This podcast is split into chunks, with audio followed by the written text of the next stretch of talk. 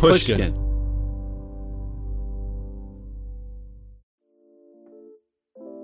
You can find inspiring stories almost anywhere. For instance, check out the co founders of Girls Who Do Interiors. This Miami based design company was started by three friends when they were still in school. And right from the start, they turned to Chase for Business for everything from banking and payment acceptance to credit cards. And they handle them all in one place with the Chase mobile app.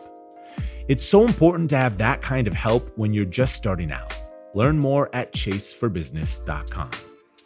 Make more of what's yours. Chase mobile app is available for select mobile devices. Message and data rates may apply. JP Morgan Chase Bank NA member FDIC.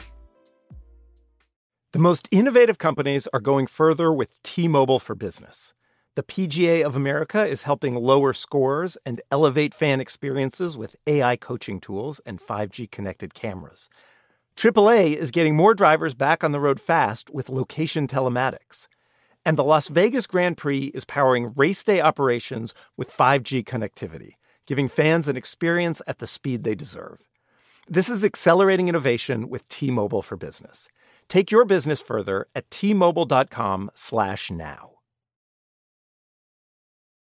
Experts claim there is nothing tougher than a diamond. But at Diamonds Direct, we beg to differ. Have you ever met a mother? Strong, radiant, timeless. This Mother's Day, give her the gift that meets her match. With diamond jewelry starting at $200. Plus, Diamonds Direct's exceptional quality and unbeatable everyday price, you're sure to give her a gift that wows this generation and the next to come. Experience the thrill of jewelry shopping done right at Diamonds Direct. Diamonds Direct. Your love, our passion. So we were on the we were on the Kenwood High School tennis team together, and I remember when we were on the team together Mm. that uh, you were voted most improved player.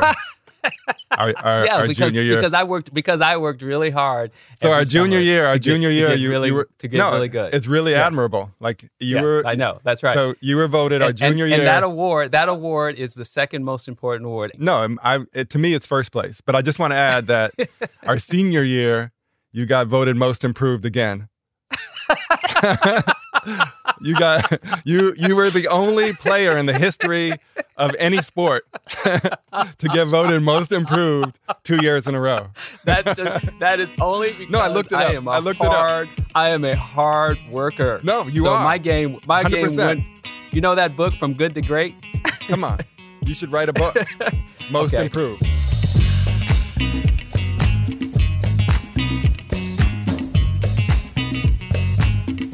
I'm Khalil Gibran Muhammad.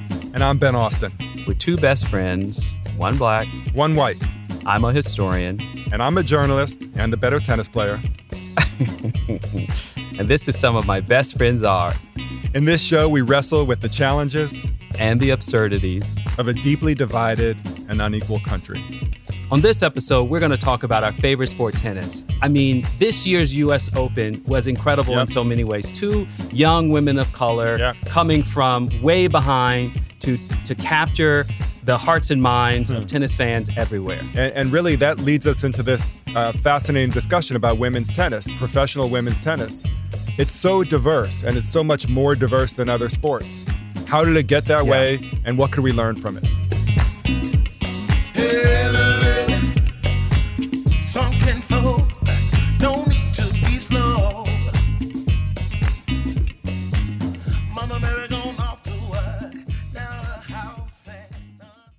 One of the reasons that that women's professional tennis is is really diverse and that men's professional tennis is much less so is that for women who are athletic, this is the most lucrative professional sport.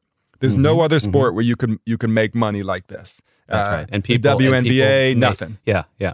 And and just to acknowledge people like Billie Jean King uh, are were part Totally. of the the effort to make that Equity. possible because even someone like Althea Gibson, uh, who was trailblazing uh, in every way uh, and you know led the game for in the mid 1950s, um, struggled financially because she she never made much money. Part of it was her amateur status uh, when she was winning those tournaments. But you know, it's a it's a it's a tale that fortunately in this case we can say has led to a really positive outcome in terms of equity for women's tennis. And if you're a young man, whether you're white or black or Hispanic or Asian or whatever in America, you know the the menu of sports that you can go to to if you're Yep. incredibly athletic and make a lot of money is much much bigger and tennis is sort of down the list. And yet tennis remains this predominantly Yep. white elite sport. Totally. It's and so the progress of these black women and women of color in general is all the more stunning. Yeah, yeah. So so let's look at what US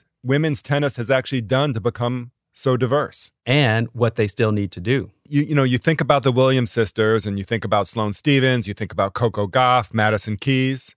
When the Williams sisters were in the US Open in 2010, they were the only two black women in the draw of 128. Yeah. In yeah. 2020, 12 black women were in. That's a tenth of the entire draw.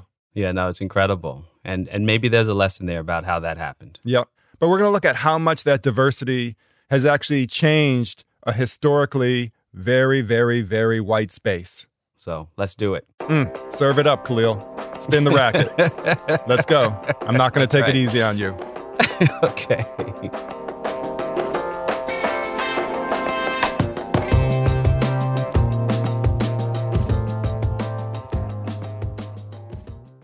Before we talk about some of the greatest athletes who have ever lived, let's talk about ourselves. a couple of dudes from the south side of Chicago. Yeah. Yeah. Yeah. We spent a week together this summer, our families, as we do almost every summer. hmm And what you and I end up doing is pretty much playing tennis every day. Like we've been, we've been, we've been doing this for mo- most of our lives now. We've been playing tennis together for like 35 years. That's right. That's right. We've tried to get our kids involved. You know, my my two girls uh, played uh, youth tennis, uh, took tennis lessons in tennis camp. We actually have a kind of strange tennis upbringing for the rest of the country. Mm-hmm. Being on the south side of Chicago, we're kind of in this this tennis bubble where a lot of the coaches, I'd say almost all of the teaching pros and most of the, the players are black. Yep. I mean, we came of age in it in this southeast part of the city that was uh, by the 1970s was just brimming with tennis activity. Yeah. And I remember I have I have a crystal clear picture. I was probably five or six years old, and I was tagging along with my mom, Okay. uh, who I, I have this total memory of her in like a total like badass tennis outfit. you know, like- you know, she had a cute outfit on. You know, That's right. That's right. You know it. And, uh, you know, little little tennis skirt and and of course back then the rackets were wooden. Um, I still remember her giving me one. And uh, and I asked her recently, you know, just to make sure my memory was correct. You know, uh, did I get it right? Was it because of her that I was first exposed to the game? And here's what she said.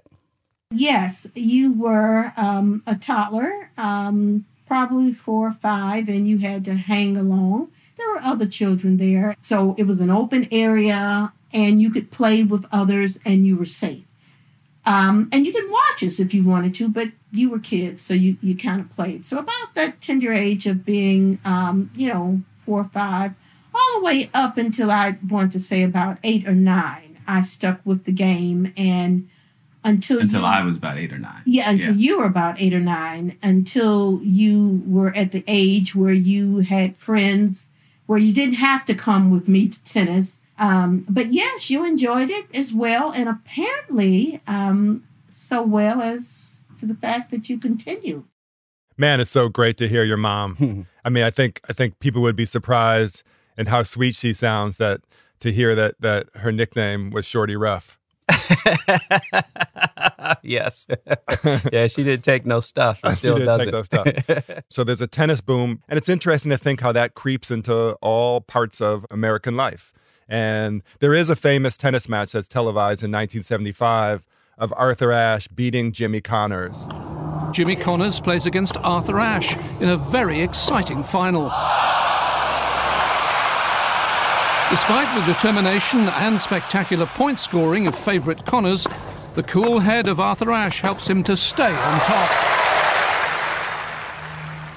Arthur Ashe being an African American male player, Jimmy Connors was like invincible, and he beats him in Wimbledon, and it's televised. And I think that also helps to sort of extend this boom into into Black America as well. Yeah, yeah. Actually, I, I asked my mom about whether she had been influenced by uh, seeing people play tennis, and she mentioned Arthur Ashe directly. Yeah, you know, and, and so in our youth, sort of feeding off of this boom, a tennis club opens on the south side of Chicago. I'd be curious to hear what you think of like seeing leaders, seeing teachers, seeing coaches who are all black. It, it imprints something on you. You know, it's it's not. It didn't seem like a white sport, at least within that bubble. Yeah, first of all, to even have a, an, a racket club in your neighborhood, you know, marks our neighborhood as largely middle class, which meant you Yes. know, we had access in a way uh, that wouldn't be true in the vast majority of communities that were predominantly black in Chicago or anywhere else. And of course, part of you know even talking to my mom about this is being reminded of how the southeast part of Chicago, stretching from Hyde Park to Chatham and South Shore, you know, all these places were really for the 1970s and 80s a, a large pocket of black middle class communities. And out of these communities where we grew up, one of the most amazing black women tennis players emerged. Yep, Katrina Adams. I mean, uh, growing up, going to the Hyde Park Racket Club, she was the best player, boy or girl, that I ever saw. Um, Yep, You know, and that, yep. that was powerful to see. And she comes out of the junior tennis among us and goes on to play at Northwestern University. Mm-hmm. And then she goes on the pro circuit and she wins 20 doubles tournaments. That's amazing.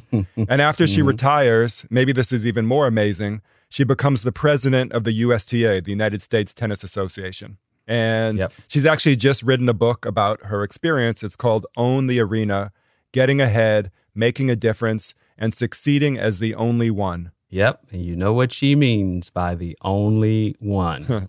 So I went and interviewed her about diversity in women's tennis. people look at us differently. It's just an automatic thing to do. And I mean, that's just human nature.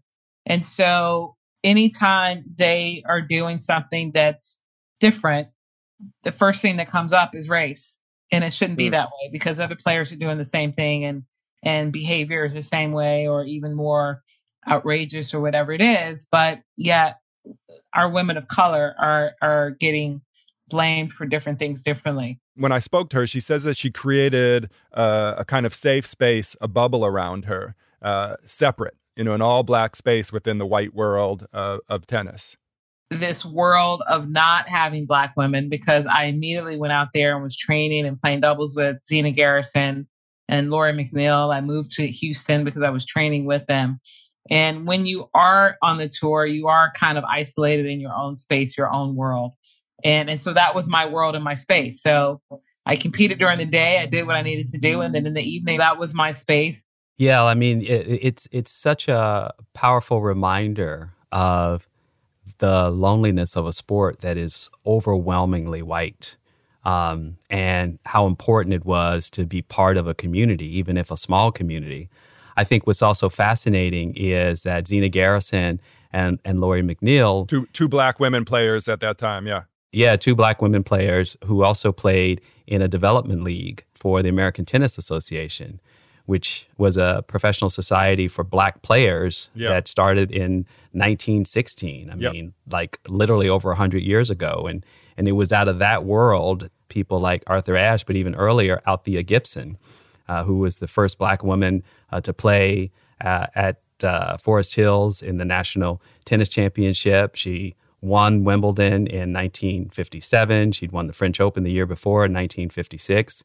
And so they, Zina Garrison, Lori McNeil, are uh, coming of age at a moment when we get to see them, but they also represent this incredible tradition um, that is also about integration itself because the ATA birthed this black talent that then Yeah. enters into this larger white world. And and you said, I mean, it's also about segregation. It's about complete separation that that the the American Tennis Association forms in many ways because black people were not allowed to play in the U.S. Tennis Lawn Association tournaments. Uh, yeah, I mean, if it was an actual policy that they were forbidden from playing. Yeah, all, all the way into the late 1940s. Yep. I mean, so we, we know about baseball, of course, and Jackie Robinson and all of this, but it just, you know, people don't necessarily think about tennis having this parallel story. So if you think about what that means, it, it was huge deal when Katrina Adams and Zina Garrison and others rose through the tennis ranks beginning in uh, 1980s. And then, of course, if we jump ahead just a few years to the 1990s, to the end of the 1990s, Serena and Venus Williams enter the scene. She's a phenomenon, an icon, a legend. Ladies and gentlemen, Serena Williams. They enter like a hurricane. French Open finalists Venus and Serena Williams have made tennis history. They're the first sisters and the first African Americans ever to claim the top two spots in the world rankings. Tsunami would be better, like like the entire ocean of of, of blackness Huh. descends upon the women's tennis game. I've been working so hard all my life to be here, and I was determined to get this. And, and it's not just that they, you know, beads and they look different, they hit different than any other women.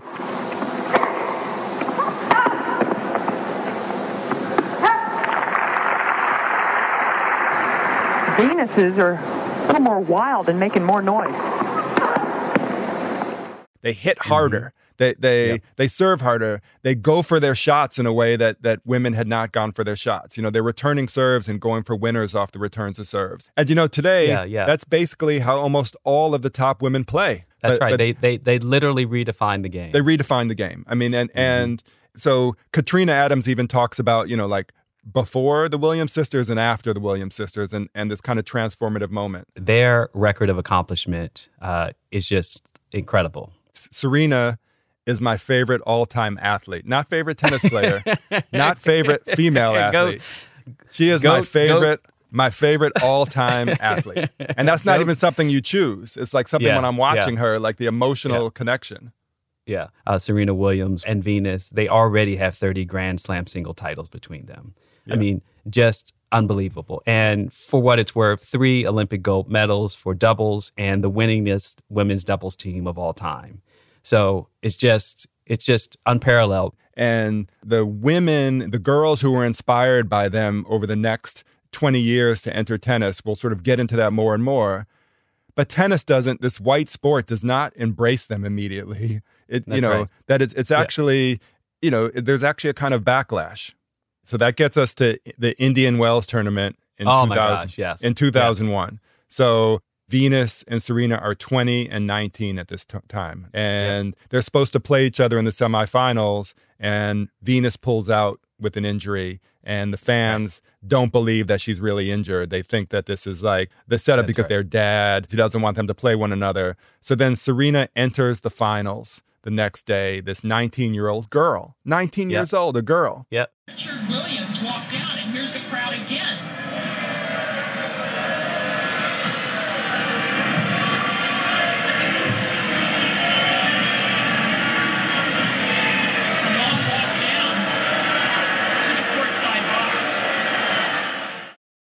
16,000 white people, the vast majority of them booing her. Yeah, yeah, yeah. I mean, she ends up winning in three sets, but afterwards crying for hours. Yeah, I mean, she's 19 years old. Yep. I mean, you know, not for nothing, the scene reminds me of that Ruby Bridges moment where a six year old is integrating a New Orleans school, Yes. you know, surrounded by a, an angry mob of white people escorted by U.S. Marshals. So this reminds me of a piece that Claudia Rankine wrote about Serena Williams. I recommend this book to everyone, Citizen. It's a All it's a book that's sort of both like poetry and and lyric prose. And Mm-hmm. one of the chapters is about Serena and it's about well, let me just read Claudia Rankine's words because they're better than mine. Mm. She says, "What does a victorious or defeated black woman's body in a historically white space look like?" Serena and her big sister Venus Williams brought to mind Zora Neale Hurston's I Mm. feel most colored when I am thrown against a sharp white background. Yeah. And what's so powerful in thinking about Serena Williams is she basically is like her body contains the weight of history.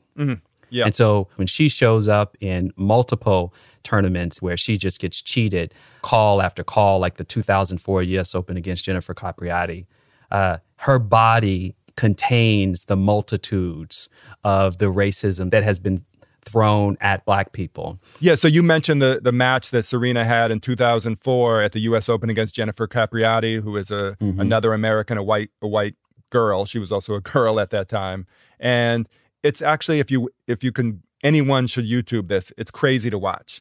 Uh, Serena is hitting shot after shot that are clearly in, and they're being called out.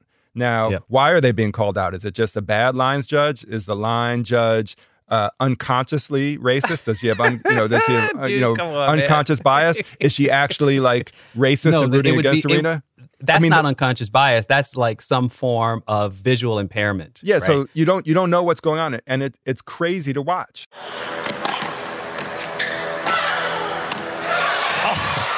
Oh, that ball. I, okay, that ball was out. What? What? Serena's going to come right over to talk to the chair. I that was way in. John, That was way in. I always defer to you on these, but I thought it was good. Excuse me? That ball was so in. No, it was not. What the heck is this? No, that ball, this is a race. This is crazy. Well, that's not even close. I mean, that's not even close. Khalil, even hearing that again, my blood starts to boil. I mean, Serena ends up losing this match, and in a way, the match is taken from her. Stolen, straight, straight stolen. Not and and not just winning the match. It's actually the thing that makes them put in uh, uh, electronic line calling. It's like they have to. It has to solve for maybe racism. You know, it has to solve for bias. You know, it's like having the court system or something. You know, like we, we can't trust human beings because they have implicit bias. That that's right. And I know this is a little this is a little far afield, but in a case of the criminal justice system so consistently railroading black people um, in the early 20th century, we got such things as indigent defense because poor black people didn't have legal representation. So this just to me is yet another instance where racism has had such a potent force on society, even in sports, where structural changes have had to be made to accommodate or to deal with it. The USTA later apologized for the line calling in this match, and as well they should have. Yeah, they should have, and they pulled the umpire from the tournament. But you know, the damage is done, right? I mean, think about the Mhm, psychological toll on Serena Williams, and really on any black woman who's watching the match. You know, it's that idea of not being sure of what's going on. It's like it is actually makes you a little bit crazy. It makes you insane. Yeah. And and psychologically what that is like to be as as Katrina Adams said the only one. Like to sort of think at every moment is this racism or is that me just thinking it's racism? And Right. and not being sure. And and and then when you respond to it, when you finally explode with with frustration or rage, that you're labeled even more outside it. Oh, look at that! Look at that black woman's rage. Uh, That's You know that that this sort of like stereotype that you're fulfilling. It reminds me of in 2009 when Yeah. there's a foot fault call that everybody watching this is like, Yeah. what? They Yeah. just called a foot fault? Who calls foot faults at a crucial moment? Hey, Khalil, let me just quickly define what a foot fault is. A foot fault is when you're serving and you step into the court across the baseline. So that white line on the on the baseline, you can't step on it when you serve. And John McEnroe is watching and he says there was no foot fault. That's right. And and she literally turns to the line judge who makes a call and says something like, I'm going to take this ball and stuff it down your fucking throat. Yep, yep, yep. like that that that of course right if if you hate serena williams or you've got some issues with black black people and, and their performance of whether they're respectable or not this is another strike against her but it's also a powerful moment where her where she reclaims her voice and that matters Yeah. this is the hypocrisy of racism like you have to overcome all the barriers to participate in the first place you then have to prove that you can compete at the highest level despite the fact that you've been handicapped with all kinds of disadvantages that we've already talked about. And then when you are subject to micro and macro aggressions, wherever they're coming from, and often in the case of Serena Williams' career, both people in the stands and line judges, then you have to somehow muster some source of respectability, like like like some kind of uh, kryptonite that you apply to yourself so that you can't explode with rage.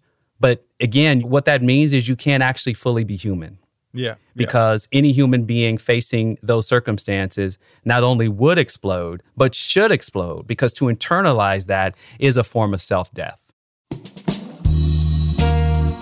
When we come back, we're going to talk about Naomi Osaka, this amazing tennis player. She is part of the future of tennis. Are things going to be different for her than they were for all the women who came before her?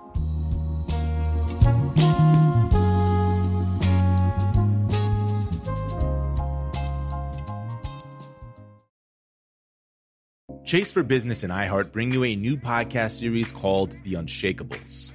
This one of a kind series will shine the spotlight on small business owners like you who faced a do or die moment that ultimately made their business what it is today.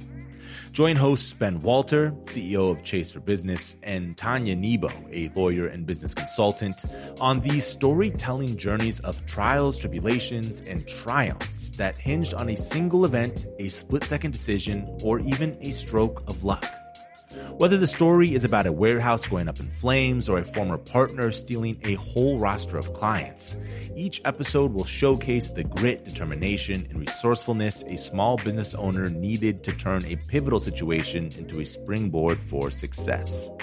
Listen to the Unshakables now and learn more at chase.com slash business slash podcast. Chase, make more of what's yours. Chase mobile app is available for select mobile devices. Message and data rates may apply. JP Morgan Chase and a member FDIC 2024, JP Morgan Chase and Co. The most innovative companies are going further with T-Mobile for Business. The PGA of America is helping lower scores and elevate fan experiences with AI coaching tools and 5G connected cameras. AAA is getting more drivers back on the road fast with location telematics. And the Las Vegas Grand Prix is powering race day operations with 5G connectivity, giving fans an experience at the speed they deserve. This is accelerating innovation with T-Mobile for Business. Take your business further at t-mobile.com/now. Snagajob is where America goes to hire, with the deepest talent pool in hourly hiring. With access to over 6 million active hourly workers, Snagajob is the all in one solution for hiring high quality employees who can cover all your needs. On demand, temp to hire, part time or full time. You name the position warehouse worker, retail associate, grocery store clerk, fitness trainer, baker, stylist, bellhop, podcast producer. Yeah, Snagajob's got a worker for that. With our easy to use platform, you're able to seamlessly post and fill available positions quickly with a dedicated customer support team to provide all the help you need along the way. Kind of nice knowing you have a talent pool like that in your own backyard, right? Snagajob is the partner you need to keep your business running smoothly. So visit snagajob.com or text snag to 242424 to talk to an expert. Snagajob.com, where America goes to hire. We've been talking about the Williams sisters, but let's talk about a woman that's been on the other side of the net from them Naomi Osaka, okay? She wins her first Grand Slam at the US Open in 2018, beating her hero, Serena Williams. You know, Serena is one of the reasons that she started playing tennis in the first place. Naomi That's right. Osaka, um, she's Haitian. She has a Haitian father and a Mhm. Japanese mother. She grew up in America, but officially she plays for Japan. Right. And she was born in Japan, but uh, they moved to Long Island uh, near Jamaica Queens, and that's where she grew up playing at a young age. Naomi Osaka is just like an amazing player. She's incredible. Uh, you know, her steely nerves, you know, this sort of like quietness, but like this this power and force on the court. She's the first Asian player ever, man or woman, to be number one in the world in tennis. She's won four Grand Slam tournaments at a really young age. But one of the things that I think is really important about uh, Naomi Osaka at this moment is she's doing something different.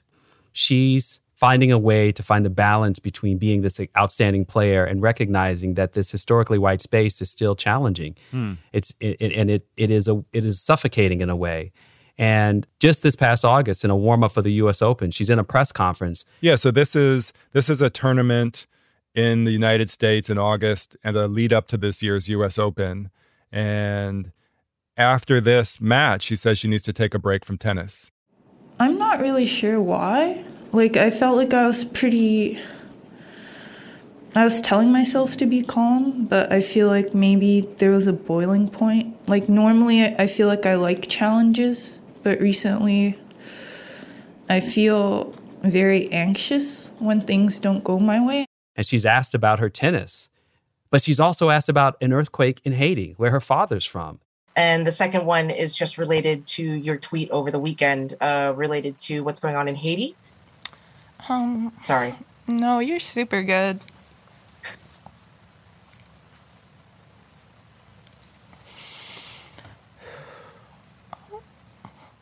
And you know it follows it follows the olympics with simone biles the gymnast also stepping away and you feel you feel the unique pressures on young athletes young women and young women of color that Right. that she talks about it there of, of you know being representative of and for her it's like it's not just her that she's black and asian it's also dealing with tennis which is like has these unique challenges on you psychologically it is a rigorous rigorous mental and physical sport Yeah, yeah.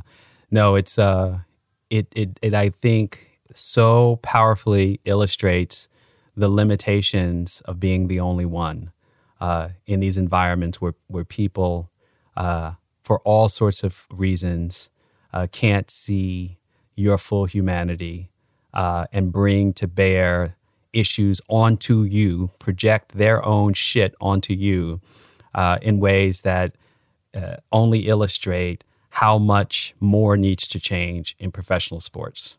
And just to just to put things in context, in the summer of George Floyd in 2020, uh, o- Osaka went to Minneapolis to bear witness to the protests there. She decided that she posted on Twitter, she's like, "Before I'm an athlete, I'm a black woman, and as a Mm. black woman, I feel as though these these things matter, and they they are more important and require my attention uh, than tennis." She actually um, contributes to disrupting a a tournament, uh, the Western and Southern Open, in the wake of another shooting of Jacob Blake. Um, And that tournament was uh, he had been shot in Kenosha, uh, Wisconsin. And, and she says she won't play and then the tournament says you know you're right we'll actually take a pause Yeah, yeah. which is like think of how radically that you know the, the tennis responding to her differently than they were say the williams sisters you know, in a, in a way, I mean, to put this in, in a kind of frame that I think is really powerful, um, you know, this is totally ironic because we started talking about people like Althea Gibson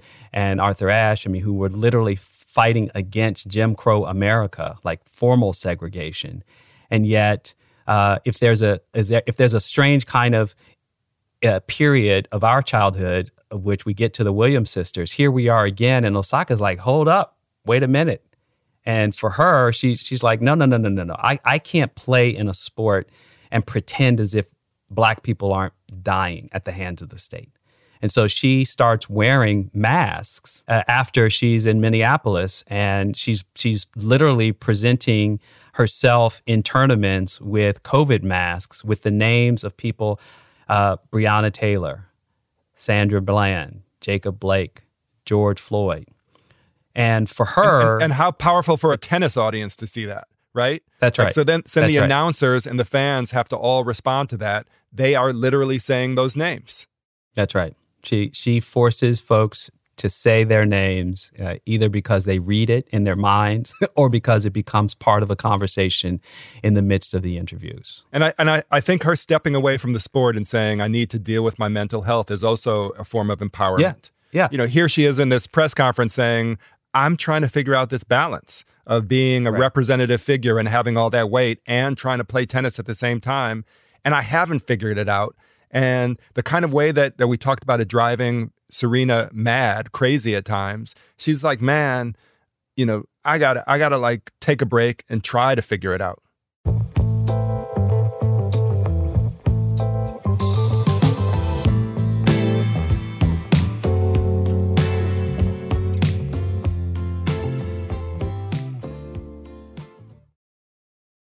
Small business owners, this one's for you. Chase for Business and iHeart bring you a new podcast series called The Unshakables. This one of a kind series will shine the spotlight on small business owners like you who faced a do or die moment that ultimately made their business what it is today. Join hosts Ben Walter, CEO of Chase for Business, and Tanya Nebo, a lawyer and business consultant, on these storytelling journeys of trials, tribulations, and triumphs that hinged on a single event, a split second decision, or even a stroke of luck. Whether the story is about a warehouse going up in flames or a former partner stealing a whole roster of clients. Each episode will showcase the grit, determination, and resourcefulness a small business owner needed to turn a pivotal situation into a springboard for success. Listen to The Unshakables now and learn more at chase.com slash business slash podcast. Chase, make more of what's yours. Chase mobile app is available for select mobile devices. Message and data rates may apply. JP Morgan Chase Bank, NA member FDIC, copyright 2024. JP Morgan Chase & Co. The most innovative companies are going further with T-Mobile for Business. The PGA of America is helping lower scores and elevate fan experiences with AI coaching tools and 5G connected cameras. AAA is getting more drivers back on the road fast with location telematics. And the Las Vegas Grand Prix is powering race day operations with 5G connectivity, giving fans an experience at the speed they deserve. This is accelerating innovation with T-Mobile for Business. Take your business further at t-mobile.com/now. Snagajob is where America goes to hire, with the deepest talent pool in hourly hiring. With access to over 6 million active hourly workers, Snagajob is the all-in-one solution for hiring high-quality employees who can cover all your needs. On demand, temp to hire, part-time or full-time. You name the position warehouse worker, retail associate, grocery store clerk, fitness trainer, baker, stylist, bellhop, podcast producer? Yeah, Snagajob's got a worker for that. With our easy to use platform, you're able to seamlessly post and fill available positions quickly with a dedicated customer support team to provide all the help you need along the way. Kind of nice knowing you have a talent pool like that in your own backyard, right? Snagajob is the partner you need to keep your business running smoothly. So visit snagajob.com or text snag to 242424 to talk to an expert. Snagajob.com, where America goes to hire. So let's talk about this year's US Open.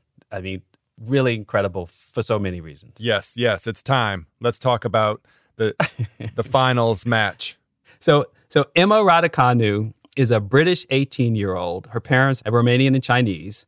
Uh, she ultimately wins this this U.S. Open, this year's U.S. Open final. She is this year's Grand Slam winner. Her opponent is Leylah Annie Fernandez, a Canadian 19 year old whose parents are Filipino and Ecuadorian, and she was seeded 75th in the tournament. Yeah, it just, yeah. I mean, just wow in every possible sense. including the sense of like seeing them, these two women of color. It feels like, you know, this is the genesis of all the things we've been talking about. You know, to see these teenagers on the center stage, here's what diversity has has wrought. That's right. Yeah, Katrina Adams actually talked about all the women of color who played the game and how they created this moment in a way for Fernandez and Raducanu. Yeah, that's right. I mean, that makes me think of my own studies on how do you achieve racial equity, whether it's sports or companies or any organization. Mm. Yeah, so what does the USTA still need to do for women's tennis to be even more diverse and inclusive? Oh man, that that is such a such the right question to, to ask. Yes, thank you, thank yeah, you. Yeah, you're welcome.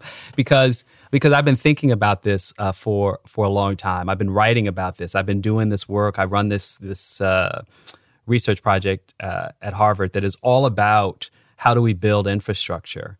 Uh, how do we move from uh, black firsts and seconds and Latinos firsts and seconds, and in this case, uh, Asian, Asian, American yeah. and multiracial firsts and seconds Yeah. to having a sustainable culture and institutional policies and practices that don't lead to uh, repeating the same histories that we've just talked about the histories of segregation, racist umpiring, and increased media scrutiny around black women athletes. And in fact, that's what you've been reporting on. You've been writing about this. Yeah. You've been up close and personal with people building tennis infrastructure, and in Chicago in particular. Yeah, one of the things that the USTA has been doing is they they don't just work from the top down with you know amazing athletes like Serena and Venus and Naomi Osaka, uh, these representative figures. They also work from the ground up. They have this program called the National Junior Tennis and Learning Program, which has this motto of getting more rackets in people's hands.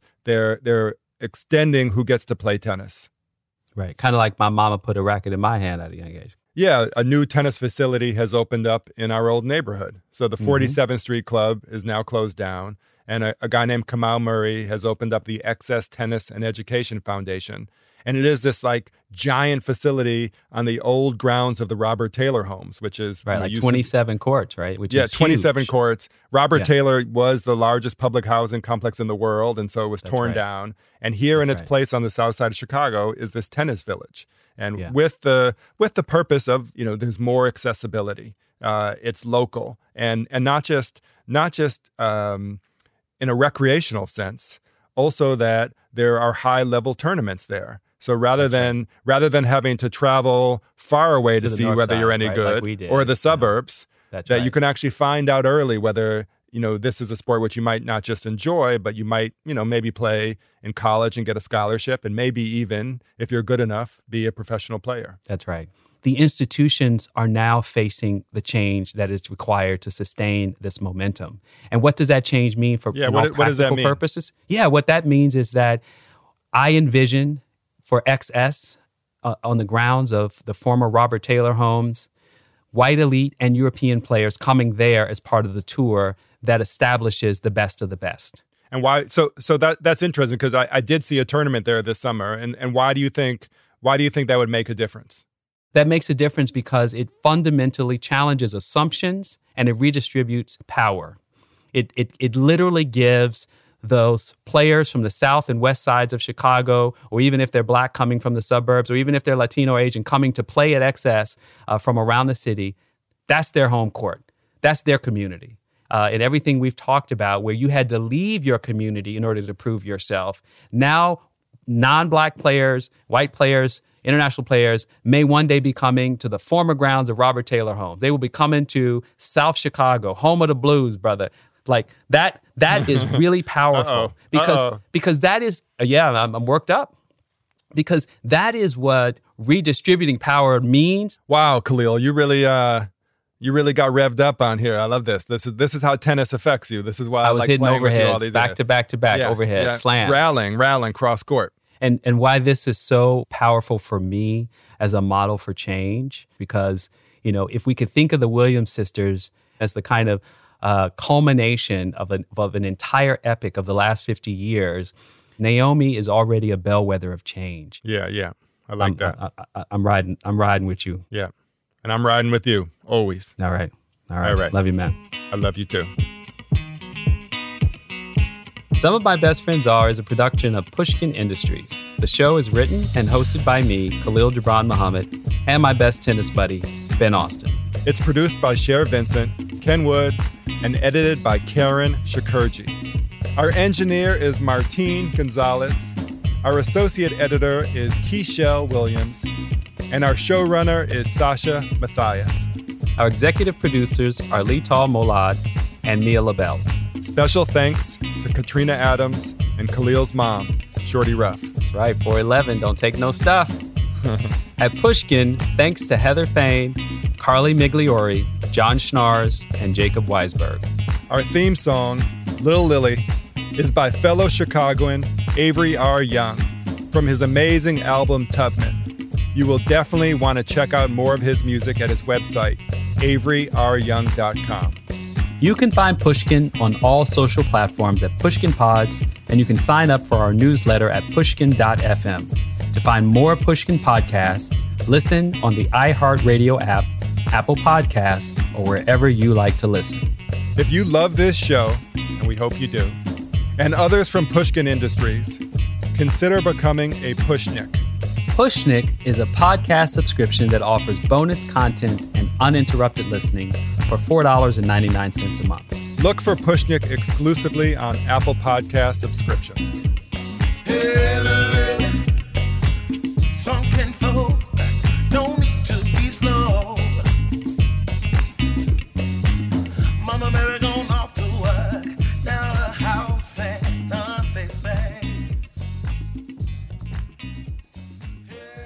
When's the first time you ever saw someone play lacrosse?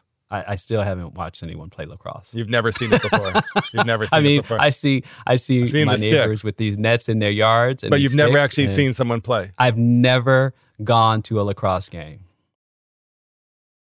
The tradition of breaking tradition continues with the return of the unconventional awards from T-Mobile for Business at Mobile World Congress.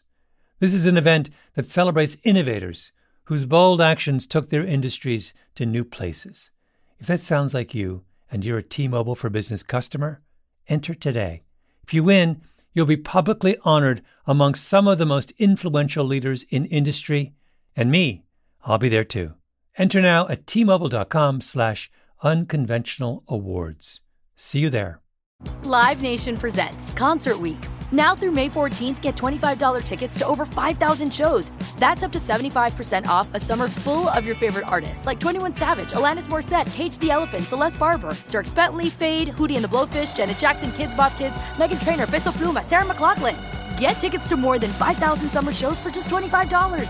Until now through May 14th. Visit LiveNation.com slash Concert to learn more and plan your summer with Sean Paul, Sum 41, 30 Seconds to Mars, oh, and Two Door Cinema Club. Are you still searching for your perfect place to call home? Well, now is the time to buy at Fisher Homes. If you're looking to move in before the end of 2024, May could be your last opportunity to start building your dream home and close before the year's end. If you're hoping to move in even sooner, Fisher Homes also has homes that are move in ready and waiting for you, where you can start enjoying the benefits of homeownership even faster. Schedule your personal tour with a new home advisor today at FisherHomes.com and make this spring the season you find your perfect home sweet home.